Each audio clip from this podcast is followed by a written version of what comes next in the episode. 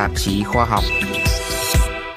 Kính thưa quý vị, bệnh nhân mắc chứng liệt chi dưới do tổn thương tủy cột sống có thể đi lại được nhờ vào liệu pháp mới kích thích tủy sống bằng xung điện. Đây là kết quả một công trình nghiên cứu do nhóm các nhà khoa học Thụy Sĩ được công bố trên tạp chí khoa học có uy tín Nature ngày 1 tháng 11 năm nay.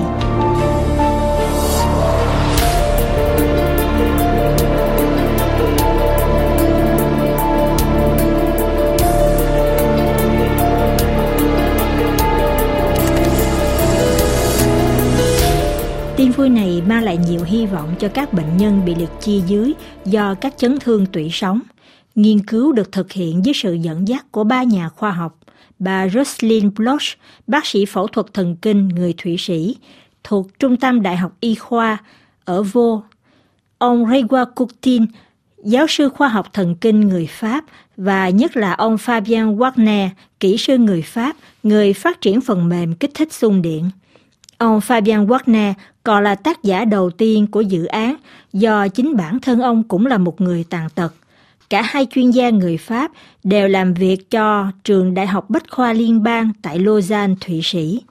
Tham gia công trình còn có sự đóng góp của ba bệnh nhân Sebastian Topler, 48 tuổi, anh David Zies, 30 tuổi và Gertjan Oskam, 35 tuổi. Cả ba người này có cùng điểm chung là đều bị chấn thương tủy cột sống sau một tai nạn thể thao dẫn đến tình trạng bị liệt hai chân từ nhiều năm nay. Đây cũng là lần đầu tiên các bệnh nhân tham gia thí nghiệm lâm sàng chấp nhận làm chứng công khai, không giấu danh tính như luật pháp quy định. Bà Roslyn Bloch trên đài RFI lưu ý, cả ba bệnh nhân có may mắn là phần não chỉ huy không bị tổn thương. Đây chính là điểm quan trọng cho phép thử dùng liệu pháp xung điện tủy cột sống để phục hồi chức năng vận động. Alors, les trois patients que nous décrivons ont une lésion de la moelle épinière qui est à. Ba bệnh nhân mà chúng tôi nói đến đều đã bị tổn thương ở tủy cột sống phần ở giữa lưng, nhưng não bộ của họ không làm sao và vẫn có khả năng đưa ra các mệnh lệnh. Hai chân của họ cũng như tủy cột sống phần dưới vẫn nguyên vẹn. Vấn đề ở đây là có một sự gián đoạn trong hệ thống dây thần kinh chạy từ não xuống chân. Do vậy, chúng tôi đã dùng điện kích thích vào phần tủy cột sống phía dưới phần bị tổn thương để thúc đẩy các cơ bắp hoạt động tạo thuận lợi cho việc cử cử động, bước đi. Có nghĩa là phần não chỉ huy vẫn hoạt động tốt nhưng lại không có đủ các thần kinh sợi để truyền mệnh lệnh cho phép bệnh nhân đi lại. Việc kích thích điện vào tùy cột sống tạo thuận lợi cho bệnh nhân đi lại. Mais quand il a une stimulation électrique, il va y avoir une facilitation de la marche.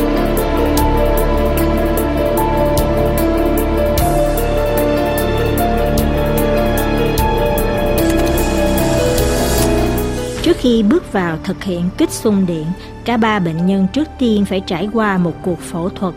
Các bác sĩ sẽ cài đặt một mảnh ghép ở phần thắt lưng sát với tủy sống trước điểm bị tổn thương và lắp một máy phát ở lồng ngực. Được điều khiển từ xa qua máy vi tính hay máy tính bảng, chiếc máy phát này sẽ truyền tải đến mảnh ghép các tín hiệu điện để kích hoạt mảnh ghép, để rồi từ đó kích thích các sợi thần kinh điều khiển các cơ chân bà Roslyn Bloch cho biết tiếp. Ici, la nouveauté, c'est qu'on a compris les mécanismes Điều mới ở đây là chúng tôi đã hiểu được cơ chế cho phép bệnh nhân bước đi. Do vậy, chúng tôi dùng điện kích thích vào các vùng khác nhau của tùy cột sống để lần lượt kích hoạt động tác co, duỗi, tạo dễ dàng cho việc bước đi. Điểm khác biệt lớn là khi luyện tập cho bệnh nhân bị liệt như vậy, chúng tôi nhận thấy là sau vài tuần luyện tập dồn dập với những bài tập dài, bệnh nhân đã phục hồi được các chức năng cơ bắp sau nhiều năm bị liệt. Il retrouvait une fonction musculaire perdue depuis des, des années. Với ông Grégoire Kutin, thời điểm này có ý nghĩa quan trọng. Việc luyện tập giúp khôi phục lại tính đàn hồi tế bào thần kinh, nghĩa là kích thích khả năng tái tổ chức các hệ thống thần kinh. Ông nói, xin trích, bệnh nhân sẽ phải kích thích các cơ bắp cùng một lúc Hoạt động này sẽ kích thích vùng tương ứng ở tủy cột sống và sự trùng hợp này cho thấy là các sợi thần kinh đang hồi phục ở điểm này. Đây chính là điểm tạo nên sự khác biệt so với các công trình nghiên cứu của Mỹ được công bố trong năm nay. Ngày 24 tháng 9 vừa qua, hai nhóm nghiên cứu của Mỹ, một tại Mayo Clinic, Minnesota và nhóm thứ hai Susan Hakema thuộc trường đại học Louisville ở Kentucky, nổi tiếng trong lĩnh vực này, cùng loan báo đã làm cho ba bệnh nhân khác bị liệt chi dưới đi lại được. Thế nhưng theo nhận xét của báo Le Monde số ra ngày mùng 7 tháng 11 năm nay, thì phương pháp của Mỹ kém tinh vi hơn, chủ yếu dựa vào việc dùng xung điện kích thích tủy cột sống liên tục, kèm theo một chương trình tập luyện kéo dài. Một chiến lược mà chuyên gia Grégoire Coutin đánh giá là theo kinh nghiệm, chỉ cho phép bệnh nhân đi lại trong những khoảng cách ngắn với điều kiện xung điện vẫn còn đang hoạt động và nhất là kết quả chỉ đạt được sau nhiều tháng dài hồi phục chức năng.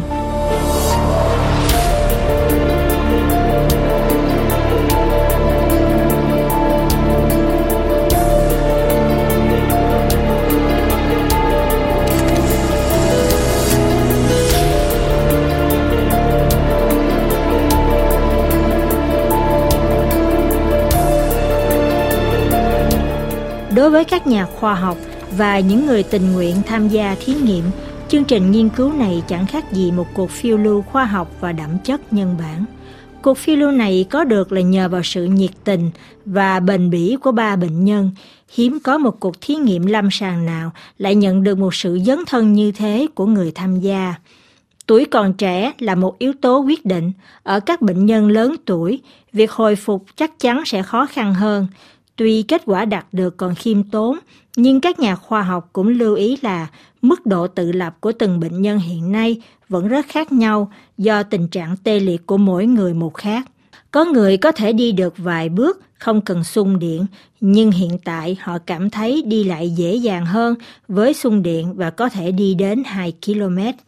Với kết quả này, các nhà khoa học Thụy Sĩ hy vọng sắp tới có được nhiều tiến bộ, thí nghiệm lâm sàng sẽ được mở rộng hơn cho nhiều đối tượng.